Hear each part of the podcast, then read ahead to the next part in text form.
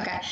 Hey, everybody. Welcome back to part two of the Jeffrey MacDonald My murders, A Wilderness of. Error. Um, I know it's going to get pretty pretty intense, so hold on. I'm let's excited. I'm excited to see what let's get back happens. into it. Okay, so last week when we left off, we had just got finished with the Article 34 hearings, and he got um, discharged from the army. So now we're gonna jump into like the aftermath of that and what happens. it's almost like Jeff is like, okay, like I I got away with it. I'm gonna put this behind me. I'm gonna move on. The army dropped the charges. Just gonna live my So- life now. That was an easy way to get rid of my family. Yep. So Bob Keeler was a reporter for Newsday, and he interviews the Kassabs in 1973. And Freddie, the stepdad, is like, he's like, uh-uh, someone needs to be investigating this. Like, Okay. my daughter and my two grandbabies are dead, and no one's looking for these fucking hippies. Okay. So he's like pounding the pavement. He's going. He's not gonna let he's not gonna let this go. To get congressmen, senators, anyone to start looking into this. So Congressman Lowenstein actually starts to help. And basically, Freddie's just wanting Congress to look into the investigation that the Army did. Because he wants to get the information himself too. Okay. Okay. And the army isn't like, and there's nothing wrong with this. I think it's a critical part of being the army. They're not the most forthcoming. Yeah, yeah, yeah. So there's a reinvestigation into the case, and Mike Pickler is on is on the reinvestigation team. And we're brought back to Helena. So in Okay. 1971, Jim Gaddis, a, Nash, a Nashville police officer at the time, ends up arresting her for possession of drugs. And on the way to the station, she tells the officers that she has an, she was involved with the MacDonald murders, and she described the house to a T, and she gave names of officers who she talked to. So the Army's CID team, which is the reinvestigation team, goes down Okay. there to Nashville to give her a polygraph test. And Robert Brisentine, who was an Army uh, polygraph expert, is the one to give Okay. Helena the test. And so during the conversation, she would say like one minute she was there, and the next minute she wasn't there. So she was not well. Yeah, she's not, no. When she said no, she wasn't there, she would show that she was lying, Huh. but then she would change. Huh. Yeah. So, like, it's very confusing. So, they keep investigating, and the evidence is showing that there wasn't any hippies that broke in and killed the family. There's no physical evidence of anyone else being in that house, no forced entry.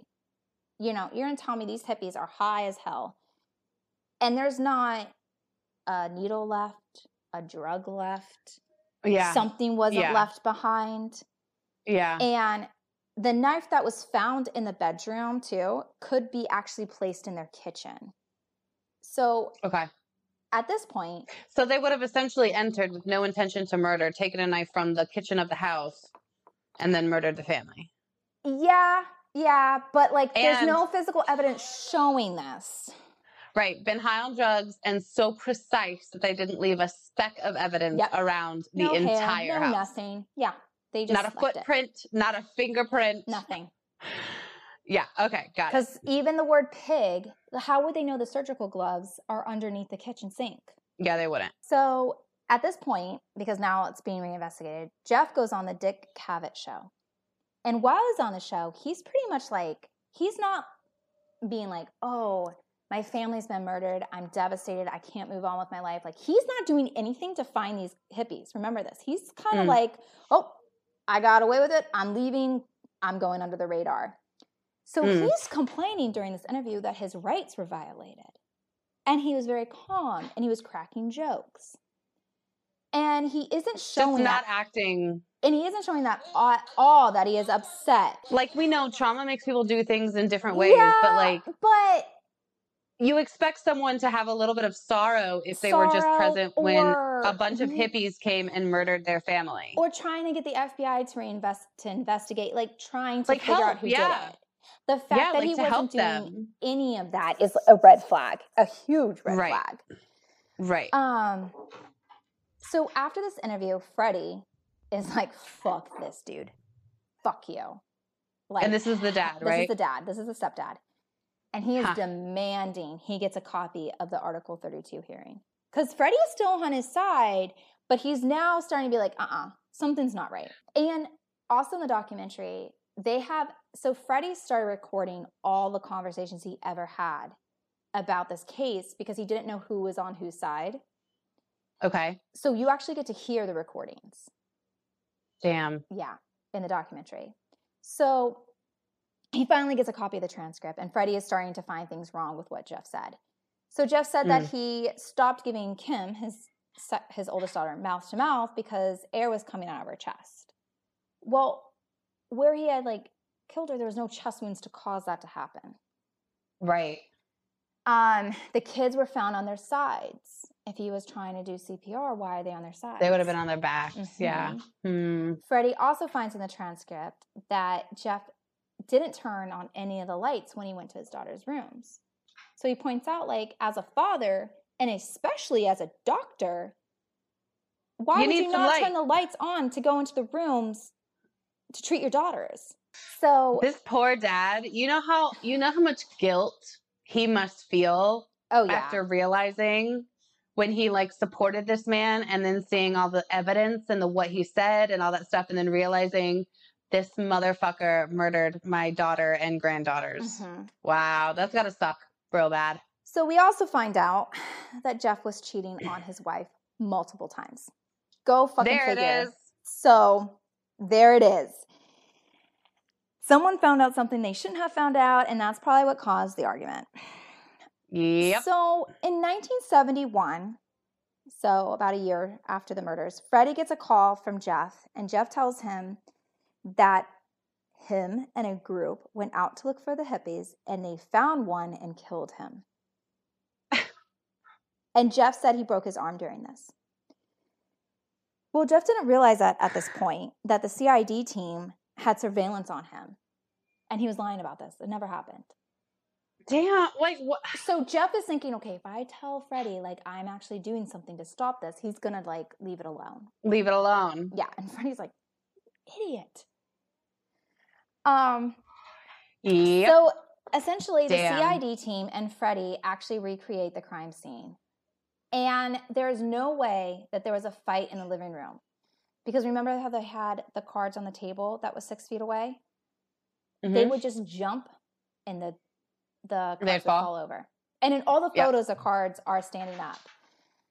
So yeah, they're like, this fucker is a hundred percent lying. And Damn. Freddie is like, I am not taking this lying down. And he's like, I'm coming after you. Get him, Freddie. Yep. So we find out that after the murders, Jeff moves to Southern California and he works at he worked at St. Mary Hospital in Long Beach and becomes the director of the Department of Emergency Medicine. Okay. He has an oceanfront condo, a yacht, and he actually became like an honorary member of the local police force or something like that. Yeah. Ah! In 1972, the CID team gives a report to the Justice Department, and the report is like, "You need to prosecute Jeff. Jeff did this." And the, Okay. the Justice Department is like, "No, we can't get a conviction with what we have." Because you have to remember, this is the 70s, so like they don't have There's no DNA, nothing like that. testing that we do now. So a lot of it can come back circumstantial. Yeah. But with the advice of lawyers, on April 30th, Freddie and Mildred went to North Carolina court system and filed a criminal complaint charging Jeff with three counts of murder. Okay. Yep. So now Get him in that civil court. Yep. So now we jump to July 19th, 1979, when Jeff goes to trial. So All right. Here we are. Here we go, guys. Let's crack into that. Let's get into it. So, Wade Smith is the local defense attorney. Jeff still has Okay. Bernie on his team, but, and Joe, you can probably attest to this, North Carolina, they have a way of doing things. What they do? What did they do? No, no, no. They have a way of doing things. And, like, this is how it is in a lot of courts, though, is in states, is that you should always have a local um, lawyer to represent you in that state, wherever you're at. So you should always, if you're in North Carolina being trial, being persecu- prosecuted, you should always have a North Carolina defense attorney. Because they know the laws, they know how the courtroom works, they know how to like talk to the judge. Uh, like a New York defense attorney from New York City is not going to be able to talk to a judge the same way that like a North Carolina would. Do you know what I'm saying? Right, right. Yeah. It's good to know somebody local. So Wade Smith is the local defense attorney, and Jeff still has Bernie on his team. Jim Blackburn Okay. was the lead prosecutor. And he had only been in the court once as a prosecutor, and it was for a misdemeanor. So he was like, this is his shot, right? Okay. All right. So they started bringing out the evidence, and one piece was the blue pajama top. Jeff said that while he was being attacked, at the, that the top was pulled over his head and around his wrist while he was being stabbed. The problem Right. with So this it'd be inside out. the problem with this is that the top is huge like it's like really oversized Ah. so they're like huh that's weird so the prosecution team just decides to demonstrate what jeff says happened so two things one blackburn ends up stabbing on accident the other prosecutor who is holding up the top he ends up stabbing that prosecutor with in his wrists okay okay. Yeah. That would be my luck. I'd be like, fuck. Awkward. Sorry, dude. Didn't mean to do that. Sorry, dude. Um, because remember, he's being attacked by three guys. So this isn't gonna be like a little like knock knock. Just like bloop, like slip it over, slip it over your head. Yeah. Yeah. You're in the middle of combat in theory, Yeah. right? and two, the holes, the ice the holes from the ice pick were shredding the shirt. Okay, because you have to think you're being stabbed. Like people aren't going like this. Like they stab and pull back. When you're viciously stabbing, you're you're shredding it. You're bringing it down. Yeah. Yeah. And it wasn't ripped up. So the holes in Jeff's top were perfectly round. Like he was in the bathroom intentionally in giving himself position. defense rooms. hmm he was in stationary position. Damn. Also, there were no fibers from the shirt found in the living room, but there were a ton of fibers found in the master bedroom. Yep. Fibers were also found in Kimberly's room. So the prosecution is pretty much saying the same theory as the Army prosecution. There's an argument. He starts hitting Colette with the club. Kimberly wakes up to see what is going on, and he accidentally hits her on the side of the head. He then takes her back to her room and kills her. Then, when Colette is trying to protect Kristen, he hits her again in the head and kills her. And he then takes her to the bedroom and then goes to Kristen's room and kills her. Okay. Damn. So Bernie, at this point, subpoenas Helena and the FBI brings her in because the defense team is so fixated on Helena. Helena did this, Helena did Okay. this, you know. Okay. And Bernie starts to interview Helena. Helena denies everything on the stand. Everything. And the defense still pushes forward with the theory that Helena did it because they have people who talked to her and she confessed to it. So hearsay, essentially. Yeah. And the judge on the case, Dupree, could have admitted the people that were there to testify that she said she did it, but he didn't. He denied it. And some judges would have, Okay. some wouldn't have. So he denied it. okay. And because of this, Bernie gets into a fight with the judge about this. And like, this is not how it's done in North Carolina. You don't fight with the judge. Right. You know, He was you- upset. yeah. So after that, anytime Bernie tried to present something to the jury, the judge wouldn't allow it or overrule it. Ah. Very southern. So Oh my god, the prosecution team actually takes the jurors to the apartment because the apartment is still ha- the apartment has been preserved for the past nine years, so it still looked like Okay. it did the night of the murders. So this is like what broke my heart. Yuck. The val- the cards they were Valentine cards the kids had given their dad just days before the murders. Oh my god. Pictures the kids drew, like everything very personal, and Jeff never took any of this. He took a stereo. Of course he didn't.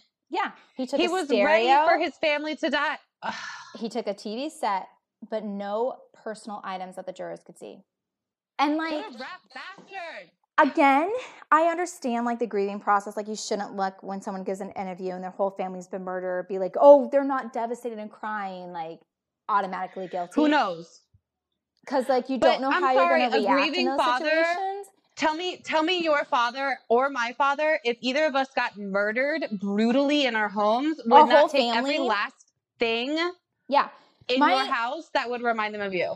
Oh, I like think about it. I'm like, if I came home and like my husband and my son was brutally murdered, I wouldn't give a fuck. I wouldn't ki- give two fucks about our TV or the lamp or the stereo. It would be every piece of baby It would clothes. be it would be special shirts. hmm We still have the Yep. notes we wrote each other from when he was at OCS. So like, Yes. I you would take that yeah, stuff. I wouldn't take a fucking TV. Yep. So the jurors actually got to walk, get to see the crime scene. All that left there. Yep. And so they do the cross examination of Jess, of Jess, Jesus, of Jeff. And Okay. the prosecution knew he wasn't going to confess. Okay. So what they did was wear him down and get him tired. And they wanted to show So that he made a mistake. They want to show him getting angry because all everybody ever saw was the composed and handsome Jeff. They never saw the angry side. And it works. Yeah. He gets pissed off. Okay, so that's the prosecution side. So now the defense starts to present their side. Wait, what happens when he gets pissed off? Are, are he just to get gets pissed that? off. He just starts yelling and gets pissed off. Like he does nothing really comes of it, but it shows That he can there get is that side of him. Mhm. Okay, okay, okay. So the defense starts to present their side, and Bernie just starts going off and lecturing the jury. Finally, the judge lets ne- lets Bernie know that he has five minutes left of their time. He lectured the jury for three hours and ten minutes. So Blackburn, the prosecutor, tells Smith he can have like ten minutes of his time. And Wade Smith is the North Carolina one, yeah. And in the documentary, He gives up some of his time. Yeah, yeah. So That is also very southern. yeah, and so um, Smith did say in the documentary, he was like, if I had, if Bernie had not done what he did, I, he's like, there's a real chance I could have actually convinced the jury that he didn't do this because he, certain pe- some people still think he doesn't, he did not do this. Okay. so he's like there's actual other evidence we could have used and this and that and we never really hear about that um so he kind of goes in and tries to give his like piece and it doesn't really help um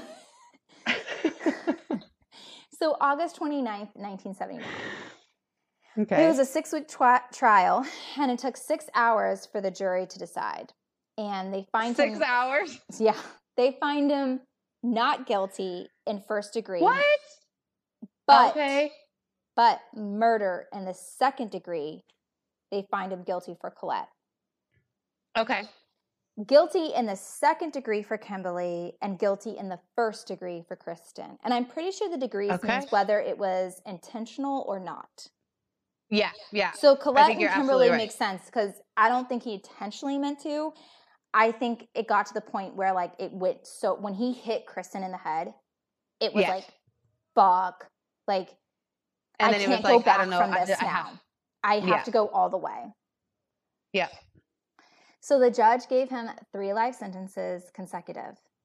Yeah, he did.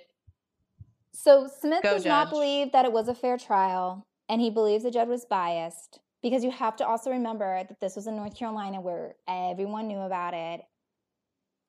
And I can like when you watch the documentary, I can see where he didn't get a fair trial. Like I agree with that. I don't think he did get a fair trial. Um, I do think he did it, but I don't think he Yeah. got a fair trial. So I can see where that comes in. So Bernie and Smith file for an appeal. Okay. As is their right. Yep. Okay. I swear, I know this is a long because there's just so much. It's just so crazy. So No, no, I'm here for it. Girl, I am here for it. I got my sewing out. I got my popcorn. So on the defense team was also writer Joe McGinniss.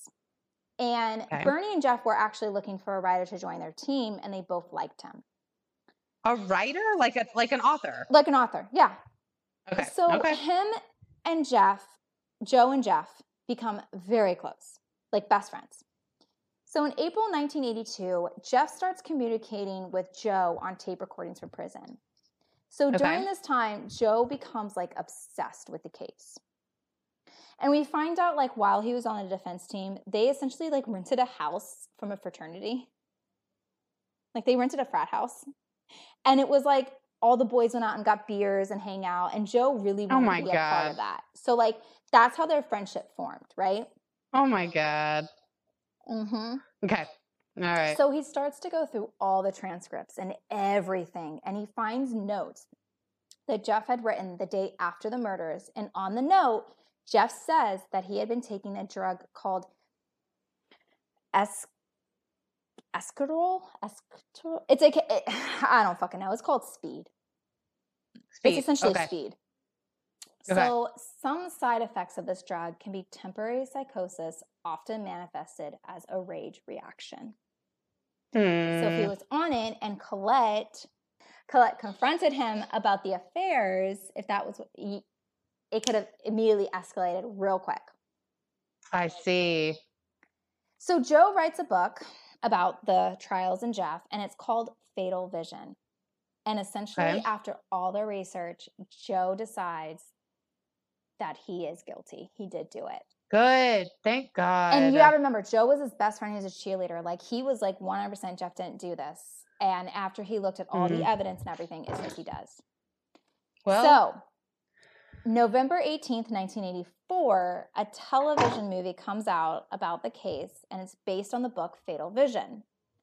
okay. So, because of this movie portraying Jeff killing his family and people seeing it, it solidifies in millions of people's minds that he did it and that he is guilty.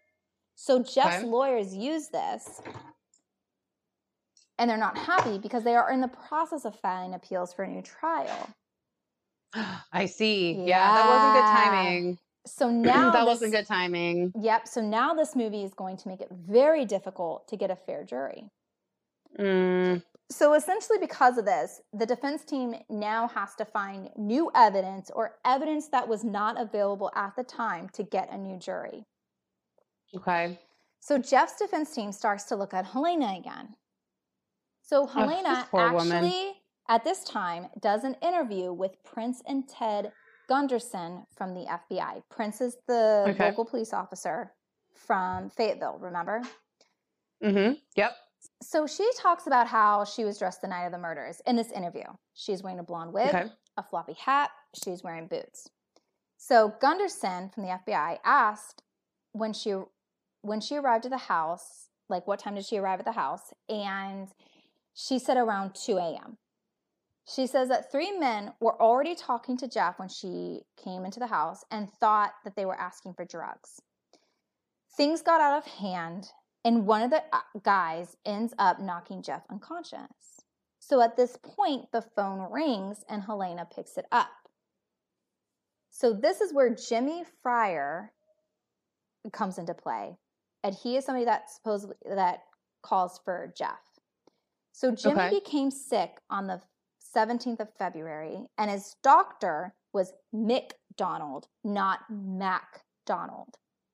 So when he called the base hospital, they give they gave him Jeff's house number instead of Dr. McDonald. Ah. So during this whole okay. time, supposedly now Jeff is like knocked unconscious. The phone rings. Helena picks it up. She's like giggling on the phone. And she says in the interview on TV that she is high on mescaline. Um, okay. know. Jimmy says that he, he could hear something going on in the background, like a fight, and someone says, hang up the damn phone. And then the phone goes dead. So Helena says at this point, she goes, Really? just listen. She goes to the back room and sees two of the guys attacking Colette. She says to leave, like, leave her alone. Let's go. We don't need to be doing this. Helena then says she gets into her blue Mustang, goes to Dunkin' Donuts, goes home at like 4:30 a.m. and walks into her house. And at this point, her two roommates are painting on the wall, and they ask her why she did it. And she responded, "He deserved to die." Helena says that Jeff and his family became a target in October of 1969 because he was part of the movement on the base that would require the soldiers to roll up their sleeves to see if they had any needle marks. And Helena knew a lot of people on base. And at the time, it was estimated that about half of the soldiers on Fort Bragg were using drugs. Okay. It's probably still true. No, I'm kidding.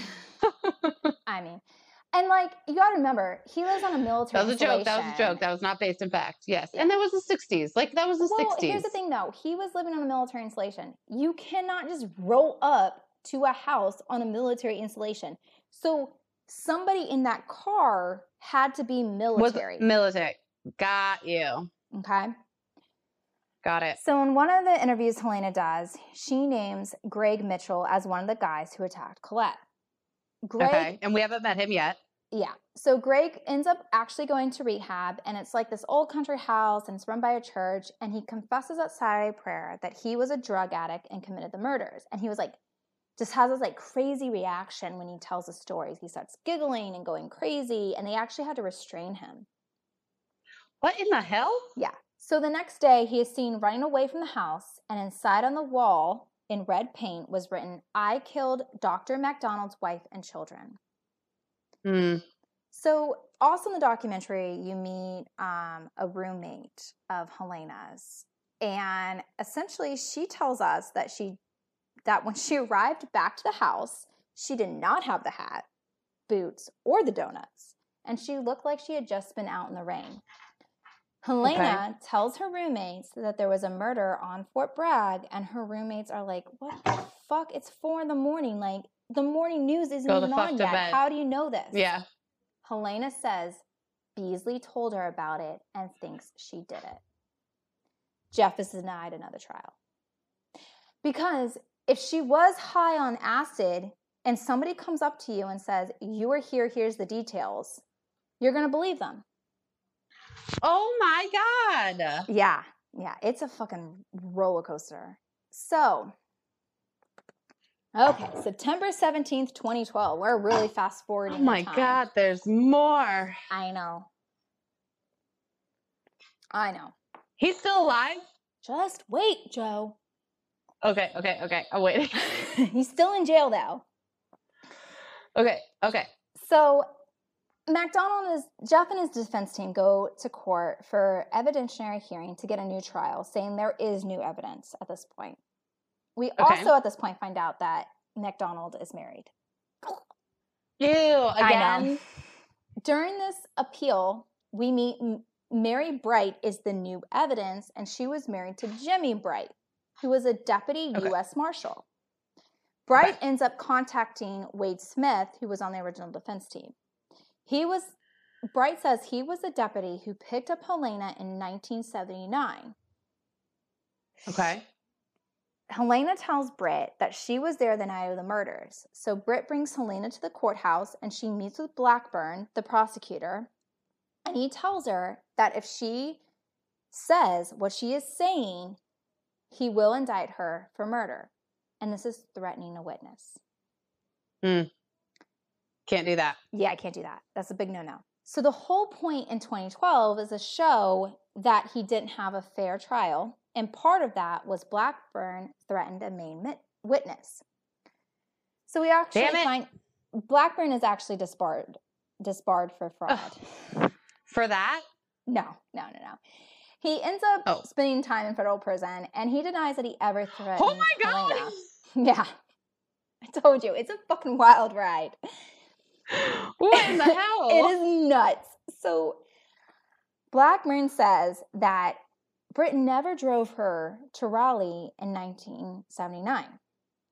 And there's actually paper evidence of who picked her up. Dennis Me- Meehan picked her up from Charlotte to Raleigh. Meehan says that he met the guy that drove her from South Carolina to Charlotte, and it was a tall black man. So, like, Britt was lying the whole time. Oh my God. Helena's brother Eugene actually raised a signed affidavit from his mother about Helena's confession that she was there. Uh huh. And Raymond Butch Madden Jr., former FBI agent, testifies that Beasley and Gunderson promised Helena things when they interviewed her that things would be cleared up once and for all, and if possible, a new identity and employment. Hmm Oh no. So Beasley was always trying to get information from Helena, we find out. Like he was trying to use her as an informant back in the 70s and 60s. And he would help her out if she was in trouble. And she was on so many drugs. And I mean, at the time, like any and every drug she took. Ugh. So some people believe that she gave that he gave her information about the crime scene and put it in her head that she was there. Yep. And then we also find out that Gunderson had contacted people about a book and a movie with Helena. And it's also an easy way to like solve the case if you pin it on Helena because she fit the description. But she was known around base and town.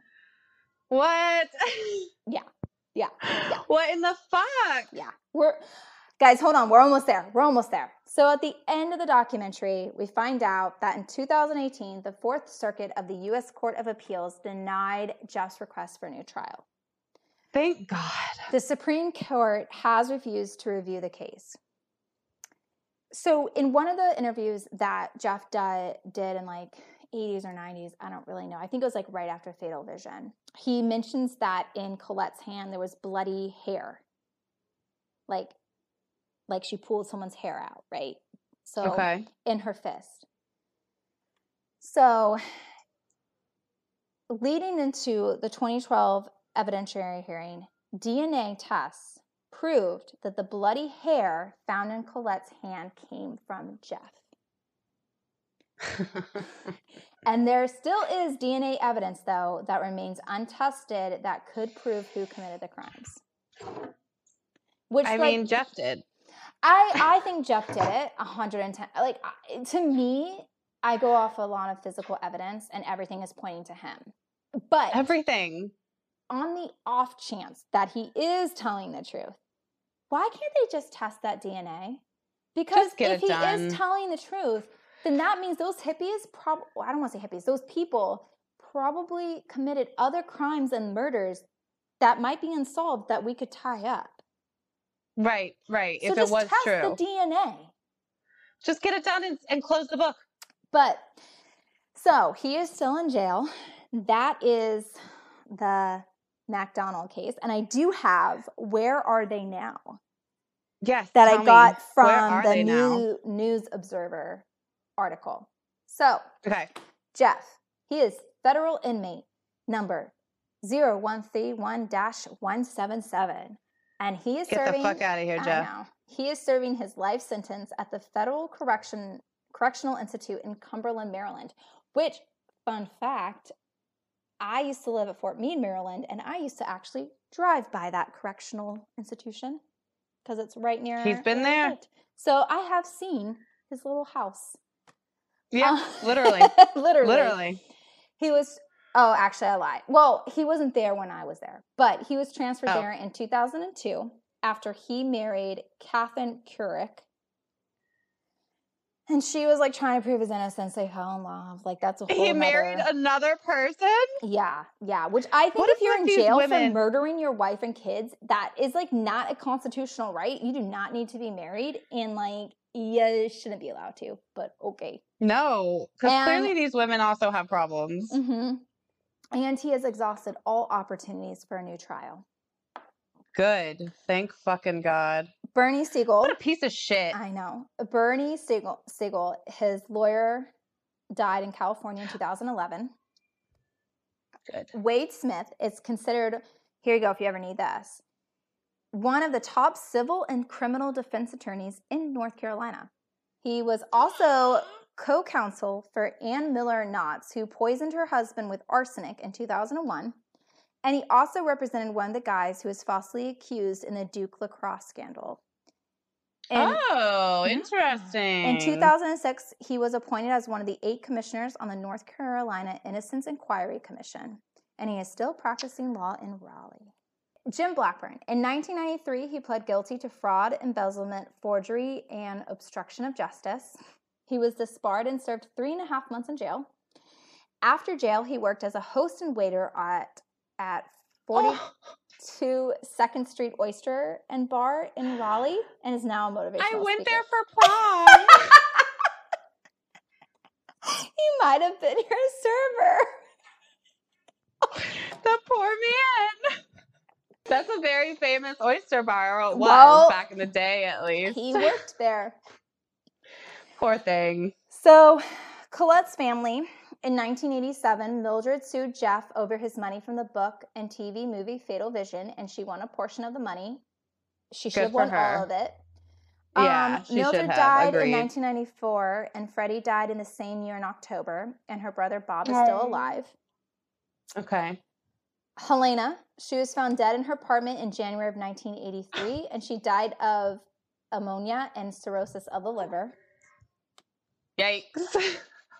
So, Joe McGinniss, after he declared Jeff guilty, Jeff sued him.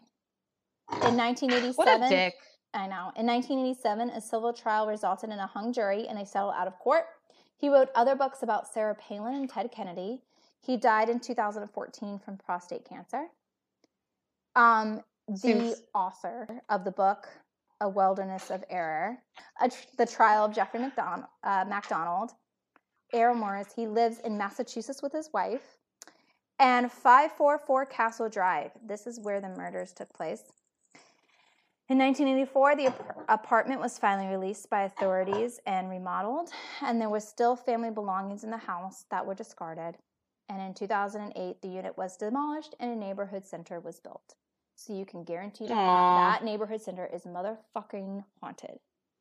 Yeah, there's So. ghosts there for sure. And that is the case of Jeff MacDonald. Do you think he did it or well not, Joe? fucking Did he- done. did he do it or not? killed that. Of course he did it. Yeah, I agree. 100% he did it. Of Yeah. course he did it. So, fuck you. What is your weekly win? I got a Christmas tree. Wow. What about you? What's your weekly win? Um, I can't say the exact date, but I know the husband is coming home. Oh, yay. So that's my so yeah, I'm super pumped. I'm excited, but we do have to quarantine bet. for two weeks, which means I have to go drop like six hundred dollars at Costco. All right, guys. Well, thank you so much for joining us. I hope you enjoyed the first round of a thousand true crimes. This might be one of the longest ones we ever do. I am going to try to keep it shorter, but there's just so much But- information out there, and Yeah. I felt that the victims deserved to have their whole story told. So Absolutely. And you did a great job. Thanks. I was on the sorry edge for the my seat. mispronunciation. I mean, I'm on like my second glass of wine, so It's allowed. it's allowed. All right. Well, we will see you guys. I guess in like what two weeks. We're gonna do this like every other week. Yeah. Yep. Join us um, also on our thousand ways to a happy marriage, relationship, or whatever. Hopefully, we can just distract you a little bit from the chaos that is um, 2020. It's almost Yep. over, guys. We almost made it. Yep. All right. Bye. Bye.